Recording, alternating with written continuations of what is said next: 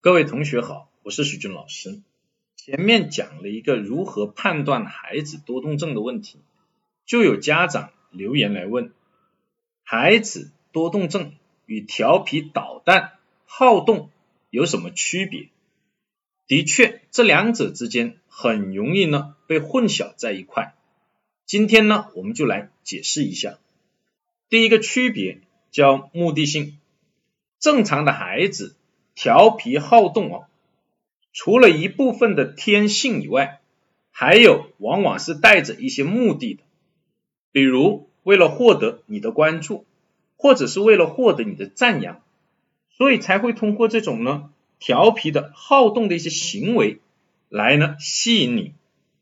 相反，多动症的孩子，他的这些调皮好动哦，往往是没有目的性的。动作呢，往往杂乱无章，有始无终，就是乱，变来变去的。第二个区别叫自我约束和控制。调皮好动的孩子哦，在一些环境跟条件下面，他是可以自我约束和自我控制的。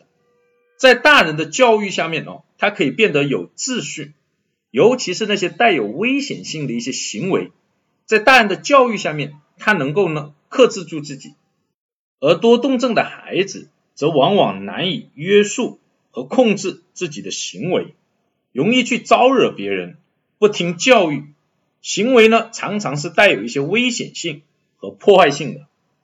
第三是心理和情感上，多动症的孩子相对于正常的孩子来说更敏感和脆弱。由于多动症的孩子啊，他的行为自控力比较差。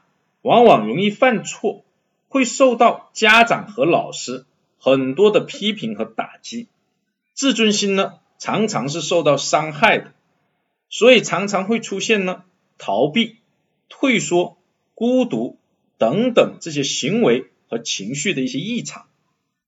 正常调皮捣蛋的孩子，在正常的情况下，很少会出现上述的行为或者情绪。